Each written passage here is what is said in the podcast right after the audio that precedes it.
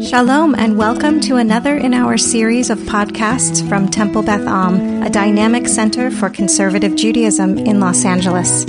This is a recording of Rabbi Adam Kligfeld's weekly Rashi study class. Uh, no news on the radio. so, how did he hear what happened? That's number one. And number two, thinking about Vayvakesh laharog et Moshe.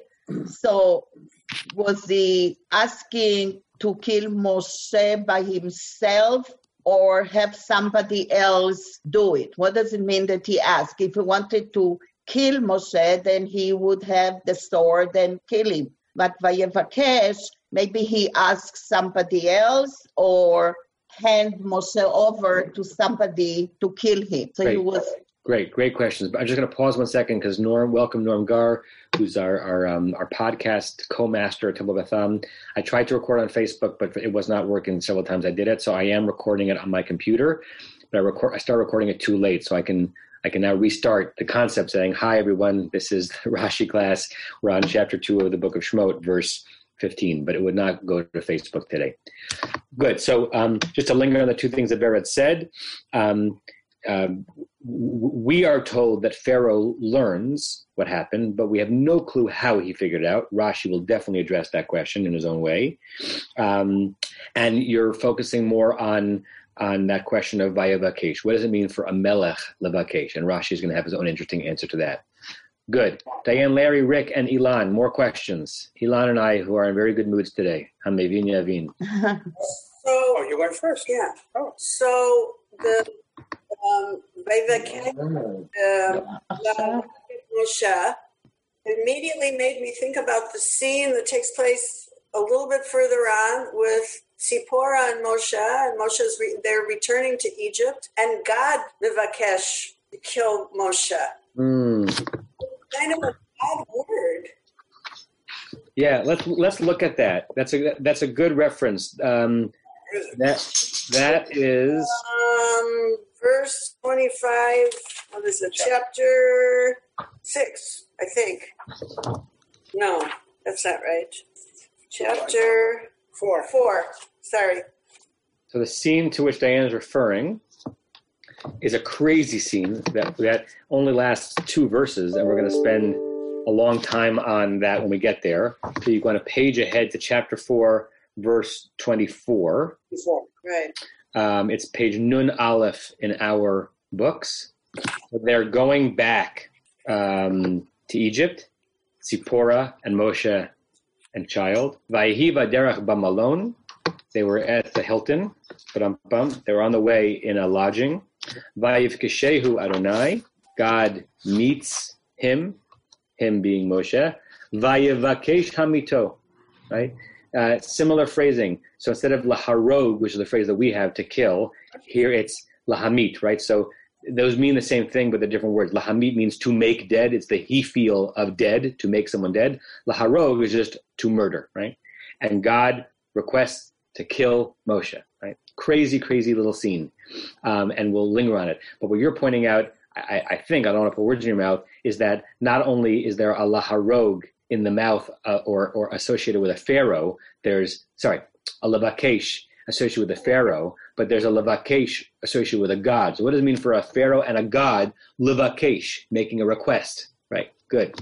Uh, so, so it might be that the best way of handling that in English is the way that um, uh, either the way that Norm read or misread the translation. He sought, he, he, he intended to, or he thought he, he that, that, that he had in his mind to. Um, Everett Fox translates the verse um, Pharaoh heard of this matter and sought sought to kill Moshe, which works because levakesh does mean to seek out, right? And sought here means to seek out in the sense of intending. But Moshe fled from Pharaoh's face and settled in the land of Midian. He sat down by a well. Notice, by the way, that, that Everett Fox translates the two consecutive verbs that are the same with different English words and that we're going to we're going to pick up and we'll get to Rashi. He settled in the land of Midian by Yeshev, and he sat down by a well by Yeshev. Same exact word. Onkelos translates the exact same word in Aramaic by Yetiv, um, and we're going to figure out how those two things might be different. Great, thank you for that, Diane. Um, Larry, yeah. two for one. For, well, first of all, I'm blown away by my wife. Um, how she found that, I don't know. But I'm always blown away by my wife. Um, you've all gone over all almost all the things that I wanted to say, including the Vayeshev, which is translated in different ways, including the fact that it's, it's and he, uh, uh, the Pharaoh um, Levakesh, he, he requests, why wasn't it commanded? So I'll ask the question, why didn't Pharaoh command as opposed to request?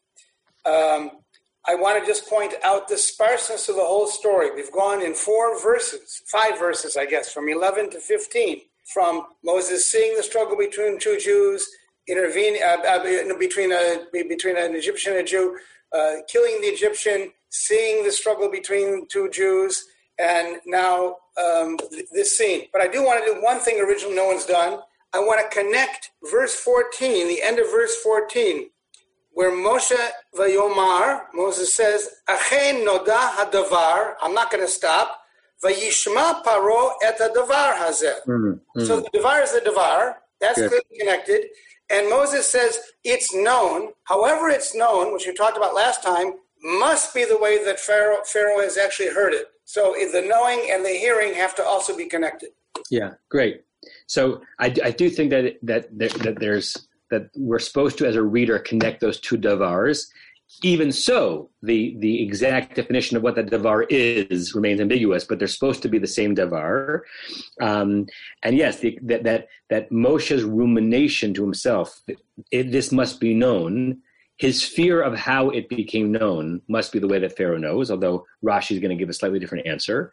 And Moshe's fear about how it was known, or or or or the evidence that it was known to Moshe, is that people are talking about it, right?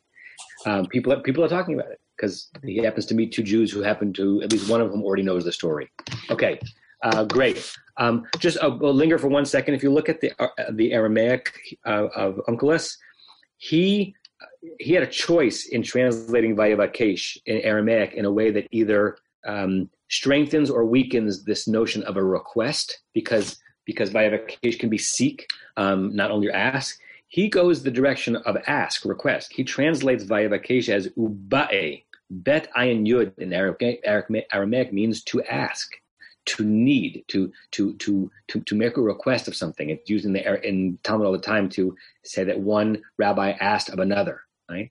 And it and it has to do with needing something you don't have, information or a thing. So it's interesting that he um, translates that verb in a way that suggests that yes, the Pharaoh had to ask for this to be done rather than command it.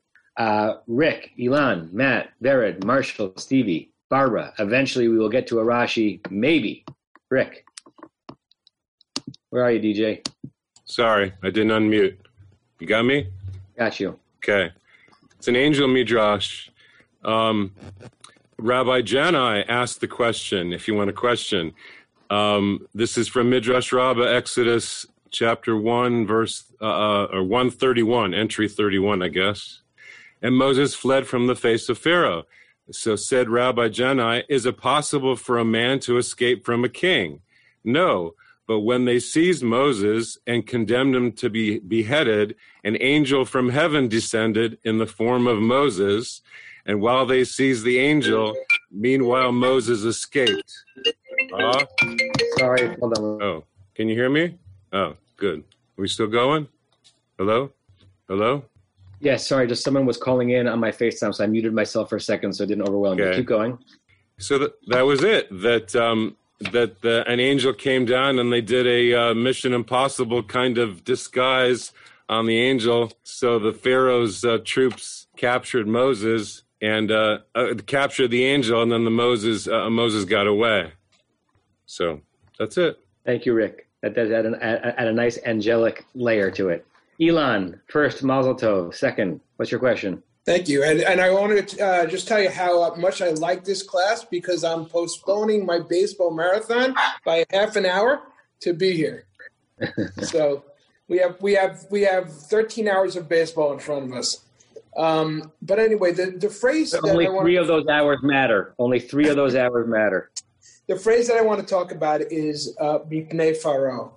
Okay. So so it could have read uh, Vayivrach Moshe mi Paro or mi Mitzrayim but it but it says specifically mipnei, and to me that phrase is very personal. It's it's not it's Hmm. it's not just that he he left Egypt or left Pharaoh as the ruler. He left from his face, right? And and maybe Hmm. and and to me that when you talk about being in somebody's face, that's that's a Hmm. much more personal thing, and it may give us some insight as as to how uh, how Pharaoh reacts subsequently. That's wonderful, Elon, particularly because in, in our scene, he's actually not yet in the face of Pharaoh, but he's going to be, right? So your question actually helps us read that phrase as a bit of a premonition. There's going to be so many moments where he's actually Mipnei Paro and then leaves his presence and comes back in. Here, he's not yet. So here, here the, the, the meaning clearly is, uh, quote unquote, just he, he, he, he fled away. But the Mipnei almost uh, is, a, is presaging the intimacy that they're going, the, the, the conflictual intimacy they're going to share. Interestingly, here, whereas Onkelos doubled down on Vi- on this on the um, the specificity of Vayavakesh, meaning really to ask. Here, he translates mipnei more blandly. He doesn't turn mipnei into the Aramaic from the face of. He just turns uh, mipnei in Aramaic to min kadam, like he he he he left from from uh, from from before Pharaoh. I mean, he just he, went away. So he doesn't doesn't carry over the panim, the face part of it, into the Aramaic. But but uh, I really love that. I love that point and that, and highlighting that face to face quality of their not yet encounter. Great, um, Matt.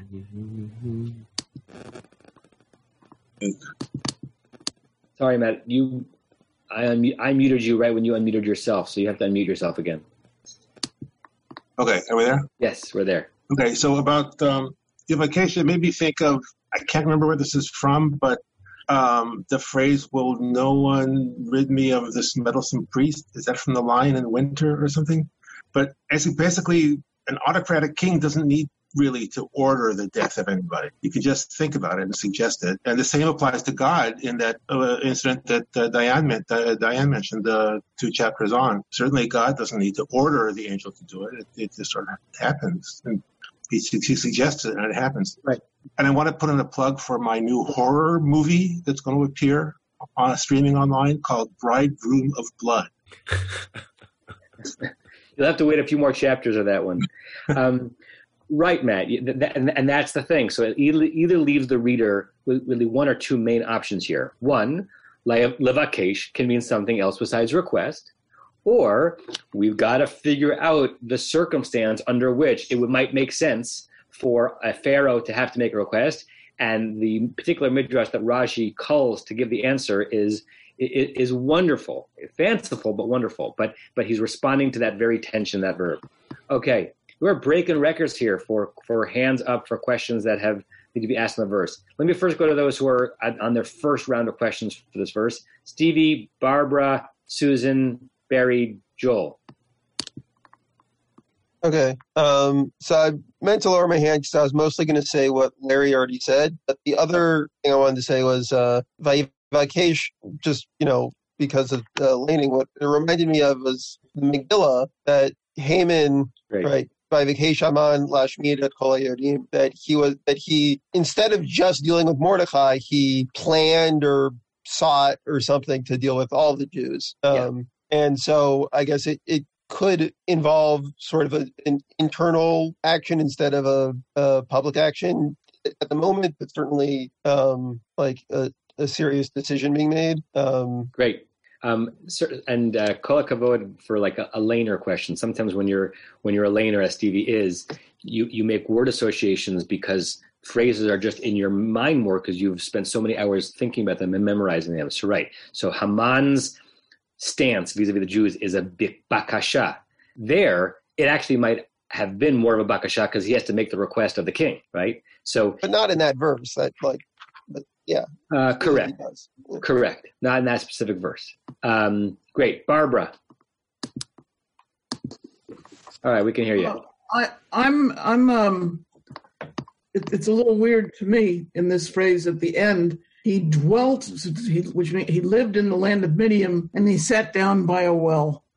I, I, to, I mean, there's a lot of things you can do when you're living in a land, but to point out that he dwelt by a, that he sat down by a well is bizarre to me. Great. I'm so glad you asked that question because we, we translated it because the words are easy, but we didn't yet linger on that. Why did he sit by well? But you're asking a meta question. Why is it why is it relevant to us that he sat by well? Right? Those yeah. are two different questions. Why did he yeah. well there? But why is it significant? It might be percolating in some people's minds as we think about the book of Breshit, why it might have been significant that um, the first place that Moshe goes is to a well, and that's I'm, I'm kind of um, I'm, I'm, giving a little bit of a teaser to Rashi's answer, right? Um, correct, uh, not. Well, I, well. actually, if he dwelt there, it sounds like he was there for a while. I mean, he fled yeah. from Pharaoh, and then he was there for a while, and then he suddenly sat down at a well. Yeah, uh, and, and great comment by Diane and Larry that it's not al be'er by a well, but the well. So what's yeah, the right. the of the well? Great, great. All right, um, Susan, Barry, Joel, uh, and then maybe we'll we'll pause for a bit and actually read some of the Rashi. Susan. I, I just want to go back to Elon's comment. I want to thank him for that. Um, um, and my phone's ringing. Oh God. Um, um, because the Mipnei Pharaoh is it's also I mean if we're to believe the Prince of Egypt the movie he, he, was like a son in the house. It wasn't it, it, wasn't just that he left from his face but he's he he really did kind of um, you know Pharaoh may have experienced it like a father figure like he he um, he left his his uh, family unit. Mm, great. So that the intimacy is both kind of a premonition of the interaction the two of them are going to have later on, but it also suggests that right at this point he's a Ben Bayit in that house. Right, he's he's he's he's the scion, or he's an adopted son, adopted son, or something. Wonderful, uh, Joel. I just I want to talk about the, the word um, milifne, and since you went to all the trouble of scheduling it, so we have this exact verse the first week after Yom Kippur. I just want to point out that it's the same word that uh, Barach mipnei Hashem. Great. Very good. Right. So, so good planning. I congratulate. Yeah, well, you know, listen, you got to give me some credit, Joel. Um, the, the, the, the fleeing from the face of is the is the exact phrase. It is indeed the exact phrase that that it describes Jonah's wanting to you know get out of the job of being a prophet. Whereas, interestingly, here and just thinking about this in real time, it's Moshe's fleeing from Pharaoh that sends him on the journey of being a prophet. Right. Um, so actually, there, there is the same phrase, but in the opposite prophetic directions. Barry. So I'm also um, spurred on by Elon's uh, pointing out mipnei, and now uh, a lot of this is coming clear to me. Um, we Moshe is going through uh, a, a, a, death experience. Uh, he, he, he has killed the Egyptian. He's found out he's killed the Egyptian. He fears for his life he is fleeing to a new identity. He's he's he's fleeing from what he was and to to become who he is. Uh, there, it's it's it's a a, meta transition that uh, he must go through. Um, Jonah similarly uh, had to go through a when he goes down to sleep in in, in the hold, uh, is through a, a near death experience becomes transformed through the next process. Moshe is going through a, a, a, death through the next space of his life experience. That's the main thing. Thank you, Barry. Um, here's what we're going to do. I'm going to uh, just skip the next two hands for a second. Go back to Norm and start reading the Rashi. I'm going to leave the screen for a second because in the half an hour this class has begun this office has become stifling. I just need to turn on the air conditioning because it's I'm sweating bullets here. But uh, Norm, I can hear you. But Norm, please start reading on Vayishma uh, Paro.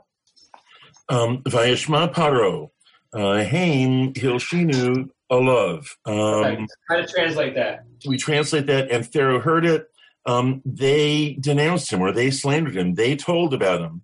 And uh, I would add that uh, uh, Zilberman uh, adds that the they is Dasan and Aviram. And that's also in this uh, in the Sefaria. And while you're sitting down, I will add that the reason he goes to the well is that when you want to meet somebody, you go where the single people are to be found. Okay, so we'll get back to that later. Rashi um, very tersely answers the question of that we, that we that we that we raised. How did he know? He, they um, they snitched, right? They uh, lahalshin is to be a informer, and it's actually a, a, a loaded term in um, in Jewish tradition. I think we mentioned this at least one of the last times we spoke about this. That is the 19th blessing of the Shemona Esrei. It's, it's the blessing that turns the Shemona Esrei into a Chasrei. 18 blessings into 19. Do not give informers any any kind of hope that what they're going to do is going to be rewarded. Um, here it might just be a plain use of the verb that they told, um, they, they tattled on Moshe. My question for you is not who who do you think the Haim is? Who do you think Rashi thinks the Haim is such that Rashi doesn't have to identify the Haim. Who's the they? Anyone can answer that. Do you remember who Rashi identified? Datan and Aviram, right? So Rashi had associated the, the, the, two men who were scuffling with each other, with whom Moshe has this interaction, as Datan Aviram, the same people who are going to be part of Korach's rebellion later on. And Rashi assumes that we read Rashi, right? slightly uh, self-referential. So when he says Haim, he assumes that we remember um, that the Haim is Datan Aviram, which would be easier to remember if we just were reading it more quickly, because it's only a few verses ago. So it's pretty clear. And if you look at, uh, at least in our um, version, footnote 67 resolves that for us. Datan Aviram, based on the same Tanchuma text that Rashi quoted earlier. Okay. Um, notice also that in Rashi is doing one thing here explicitly, and I think one thing here subtly. The explicit thing is answering the question as to how Pharaoh knew, and the answer is that these two guys told the tale. The subtle thing is he's reinforcing again that Moshe is recognizing that amongst the Israelites there are malshinim, there are informers, there are there are people who are violating the principle of, of not doing that very thing and getting your own fellow in trouble. And once again setting the, the the tone for a conflictual relationship between Moshe and the very people he's going to redeem from slavery. Good. So that's that on uh, on Vaishma Paro. Um, let's read one more Rashi and then we'll uh, pause to see if any more questions or comments. Vayivakesh laharog et Moshe. Uh, Vayivakesh laharog es Moshe. Uh, Mesor lekusti nor uh, v'hornu v'lo sholta vo chorev um, and he sought to slay Moses. He handed him over to the executioners to slay him, but the sword proved powerless against him. It is to this that Moshe referred when he said, And he delivered me from Pharaoh's sword. Okay, so I'm going to share a screen with you for a second so we see how, how um, um, Jastrow translates Kostinar. Um, I, I, saw it in my um, trying to figure out what might be the the um, uh, the linguistic connection. It might be from the word question. You see, the first thing he says is a questionarius, but it's understood a kustinar was a torturer or an executioner. So you know how um, um, you know, like an interrogation, that word can be both to ask something just interrogatively, but also can mean to interrogate for the purpose of of, of getting information out and you know torture. Sometimes it can, it can be a um, a, uh, a euphemism for torture. So this word kustinar um, is probably related to that etymologically. That it, it's from the word from which we get question, but it meant to yeah, really. to question to question to get a confession out of in order to execute. Right. So that's um, I think um, anything else he says in there. Yeah, he says. Yeah. So then he gives a, a, a bunch of different examples, but that's that word kustinar. Okay. So think he, specific, he specifically says the sword rebounded from Moshe's neck against that of his executioner, and the executioner was killed. Right. So he gives us, we, we used to call that a Jastrow jackpot when you're looking up a word in Jastrow, and the example that Jastrow uses is either the exact text or a similar text that you're reading. It's not the exact text here. That, that source comes from Yerushalmi Brachot, which is the Palestinian Talmud, which is not the specific source that's being quoted here, but as you know, many midrashim appear in many different places. Okay, so going back to the Rashi, what does it mean? This is now answering the question how it can be that a pharaoh would need to ask, right, as opposed to command. So what's his answer? That that he he had he had passed him over to the executioner. So we, we assume that the that the um, that the he who had passed him over is Pharaoh. The him is Moshe. He had passed Moshe, meaning in the verse we have this notion that Moshe is nervous that Pharaoh found out and flees. In the Midrash, not only was it found out, he was arrested, he was indicted, he was tried, he was sent to his sentence. He had been passed over to the questioner, to the executioner, Lahargo, to actually kill him. Velo shalta bo hacherev. And uh, there's some people who read this to be either kind of miraculously or by happenstance. Either, right, it's a it's like a moment where Abraham's hand is over Yitzchak and an angel interrupts him, and you know the executioner is about to decapitate Moshe, uh, God forbid, and it hasn't happened yet. Or the timing is that he hadn't gotten to the exact act, right? And so, how is this a resolution to the question of Vayavakesh Laharoget Moshe? Because all of this is not just an expansive story. Rashi trying to answer the question. You, reader, are wondering how it can be that a pharaoh would have to ask, or, or that the verb to ask makes sense in this context. How is what he's saying here an answer to that? Anyone? It's an order. Any thoughts? You a thought, unmute and share it. I, I think you said it already. He uh, he had Moshe. Uh, he, he he was asking uh, his executioner to take over.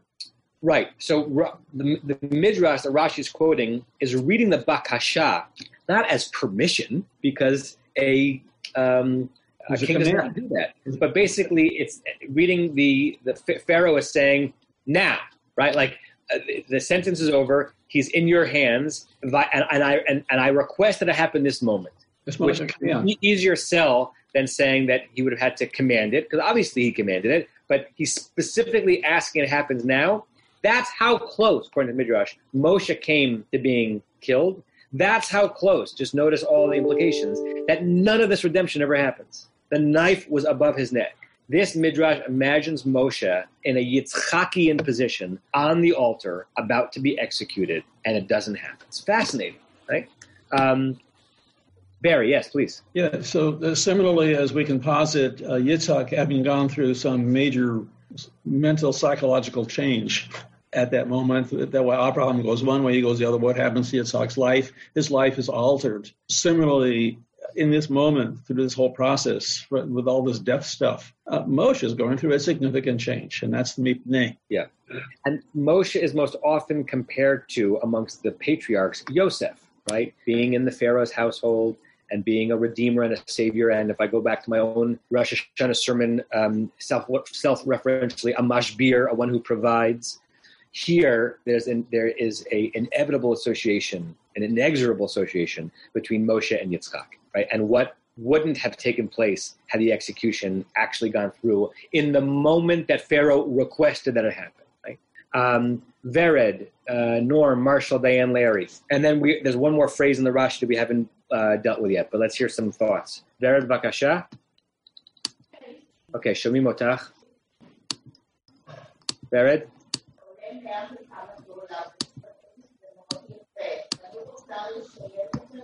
Do people hear Vered? I see that she's unmuted, but I can't hear her. Are you all hearing her? No? Hmm. She's away from her computer at this point. away from the computer. Yeah. Yeah. Okay. okay, then let's go to Marshall. Uh, I just wanted to go back to the Datan Aviram thing for a second. The first part of the Rashi, the Shemot Rabbah basically says She'amdu Datan Aviram Shinu Alav. And I'm very interested in the first word She'amdu. This was not a passive thing with them.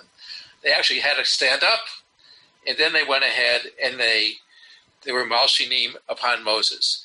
Yeah. So it seems to me they said, "Aha, we know Moses. How are you going to feel about us when we ally ourselves with Korah? So, in response to the way you're going to treat us then, here's what we're going to do to you now. Yeah, right. It's either like either pre-pay you back for what you're going to do to us then, or pre-earn the uh, the punishment we're going to get. Right. It's w- w- w- one way, depending on who has the ruach hakodesh here. Right. Diane, Larry. I only want. The reason why that happens, folks, is sometimes when people are about to speak, I unmute and the speaker unmutes at the same time, and that and uh, an unmute plus an unmute equals a mute. Sorry, Larry. So you, you mentioned that Rashi wants us to think about um, the Akedah. Uh, that's fine. But the text itself wants us to think about other things. And I know I'm jumping slightly ahead, but there's, uh, behind and ahead. The Yivrach was the fleeing, and I'm thinking of Jacob fleeing from Esav. And the Haber, the, the, the, the, the well, Haber, is making me think of all the different wells. There's the first well where the servant of Abraham encounters um, Rivka. Then there's the well where Jacob uh, encounters the family of Lavan, of his of, of, his his family. There's the wells that, that Isaac, I forget who dug, um, that we read about just. Uh, Isaac redigs the wells of Abraham. Right. So the well wants us to think about these wells, and even though they're in different places, they're all the same well. I don't. I can't. I'm not going to go on from there. But there's a midrash there. If it hasn't already been written, someone needs to write it. Right. Well, it's almost like you're suggesting, again, I want to put words in your mouth, but what you're saying evokes for me is that the well is less a specific well than the platonic notion of well, right? And and and all that well has meant in Breshit. And Norm said something cute before, but Rashi is going to go in a similar direction without giving away too much of the story, which is in addition beyond the the, the, the arguments that happen over wells in Breshit. The other thing that happens at wells are shidduchim. Marriages happen at wells, right? So the well might be asking the reader to think that that very type of well where there are going to be shepherds and maiden and marriages, right? Great. Uh, so the Platonic well. Um, yes, Diane, please. Yeah. So this is sort of a broad philosophical issue. I, am not quite sure what to make of it, but if we start to look at the Akedah, where um, um, Yitzchak's life was, so to speak, hanging by a thread, and in this place where Moshe's life was hanging by a thread, and then a few verses later, the same thing, and and so the the fate of the Jewish people or the Hebrews or whatever seems to hinge on I don't know if we want to look at it as fate or God's hand in history or I don't know what what is the kind of the Jewish view of of uh, I, I, know this is probably a broader question for a long discussion, but of the, the hand that fate plays in all of this. Yeah, so it, it is a very broad and um, important question. Um, the, the, as far down as the on the road I'll go right now is to say that one of the things that we've seen Rashi do for chapter after chapter after chapter is to impose a divine order upon what seems to just be natural and organic interactions between people, right? Which is a version of fate. It's this notion of of things happening within a system that is beyond our ken, but it's still a system, right? That that wonderful rabbinic dictum in Pirkei Avot, Hakol Safui, everything is foreseen, V'harashut biado, but you still have the right in the moment to act the way you choose to act. So free will is not surrendered, but just so you know, your free will is happening within a system which already is somehow designed by the Holy One. Um, so there, there's obviously many more things that can be said about that. There are dissertations that can be written on that. But I, I do think that Rashi wants us to, because of the way the Midrash thought about it, link things that are not obviously linked and imagine a divine through line through all of these encounters, right? I mean, think, think of how many times the Rashi attributed when Yosef was up or down or down or up to divine intent there, which is a version of, of, of the fate that, that Yosef was destined to live, whether or not he knew it was happening in real time. Um, Sue, and then I want to deal with the last line of that Rashi. Okay, I was waiting for you to unmute me, so we wouldn't hit the button together.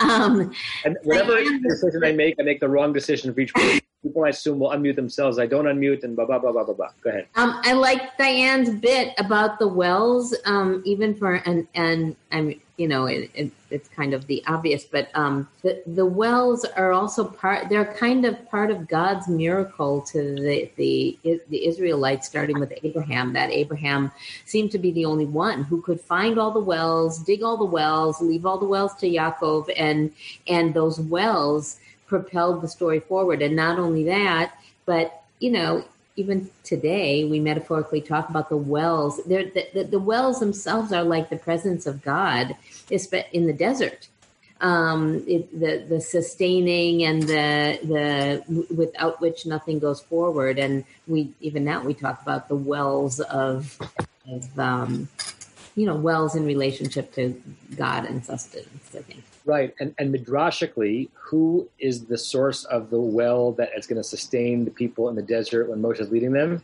God. Uh, no. all, it's always God, but God and who? Miriam. Miriam, right? So Miriam is the water giver. When Miriam dies, the well dries up, right?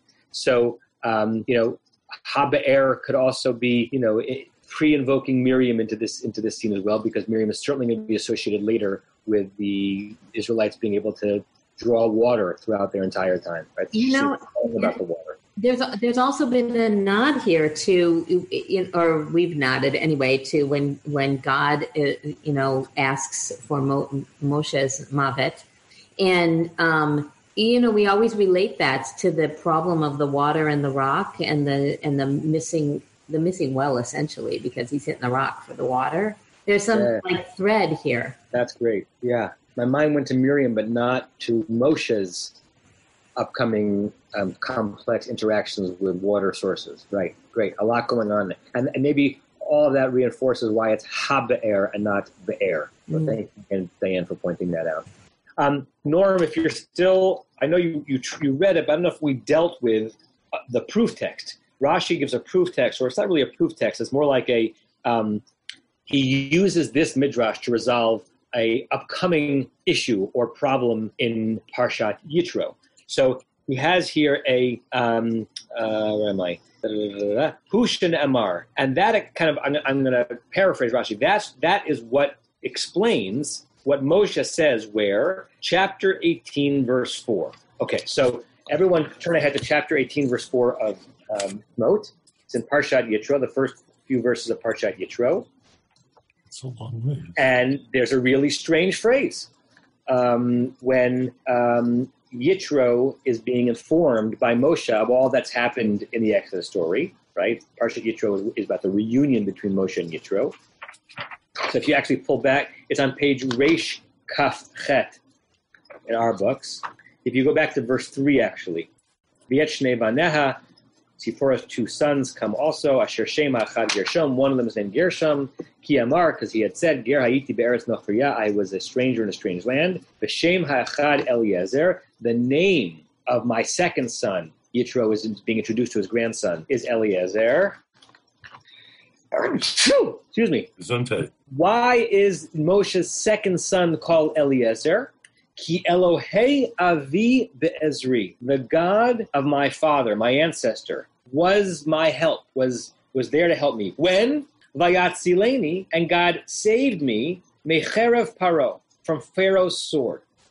So when we learn the name of Moshe's second son, we believe Eliezer, God help. It's it's it's Moshe's homage to God having been a saving power in his life without comparing it to our verse in, in the early part of Shemot, without the midrash, this is symbolic. This is metaphorical. I, you know, I was I was in the palace trying to request the freedom for the Israelites, and any time that Moshe, that God, that Pharaoh would have wanted to kill me, he could have. But it's not it's not specific. But now we have a specificity to which to attach this. And look what Rashi says there. I'll just read this for time's sake. Rashi basically refers himself. Shegilu Datan Aviram. This is when Datan Aviram uncovered, revealed Al Devar HaMitzri on Devar, Larry, Devar, on that thing regarding the Egyptian. Uvikesh. He, lo- he, in a wonderful way, he actually quotes the verb from the Torah about which we're, we're, we're, we're asking right now. And he requested Laharog at Moshe, to kill Moshe, which we're now supposed to understand as he actually made this specific request off of his head now. Naaseh savarav ka'amud shel shayash. In this version of the Midrash the Rashi does not quote an our verse, it's definitely not circumstantial or happenstance, it's miraculous. That Moshe's neck became like a pillar of shayash. Know what, know what shayash is? Marble. Mar- marble, right? So in, in this version of the Midrash, what happens is that the execution, the kostinar, was coming down with the, you know, uh, ancient guillotine, and in the moment of contact, right? It's not just that it, that he got him just before the, the, the knife came down. The knife came down, the neck turns into marble. That's how close. That's how close Moshe was to being off. And in that moment, God saved me from Pharaoh's sword.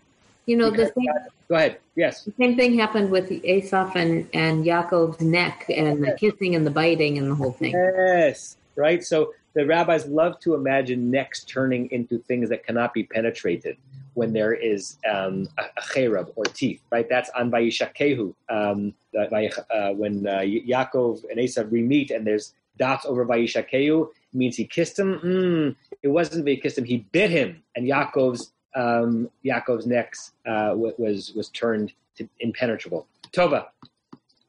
Sorry.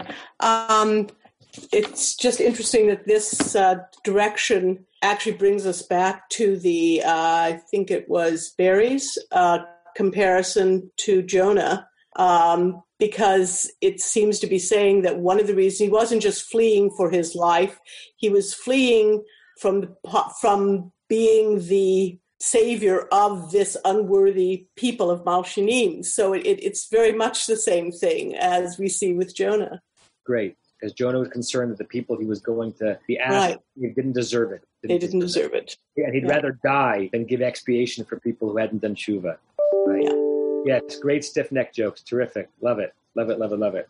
Um, okay, we have gotten ourselves uh, two thirds of the way through a single Rashi. No, not even two thirds. One half the way through a Rashi today, um, and it's nine twenty nine. So when we meet next time, um, we'll deal with the Vayeshev Vayeshev. Those those doubling of verbs that are the exact same in Hebrew, rendered into the exact same Aramaic, uh, translated probably differently in most of our translations. Maybe next week we'll start with looking at several different translations of that in our book, and then see how Rashi serves to differentiate between those two.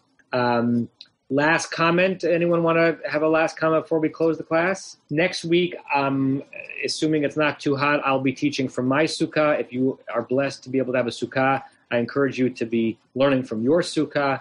Um, and it's great to be back. You have been listening to another in our series of podcasts from Temple Beth Am, a dynamic center for conservative Judaism in Los Angeles. If you enjoy these podcasts, we invite you to write a review on the Apple Podcast site or wherever you get your podcasts. For more information about Temple Beth Am Los Angeles, go to tbala.org.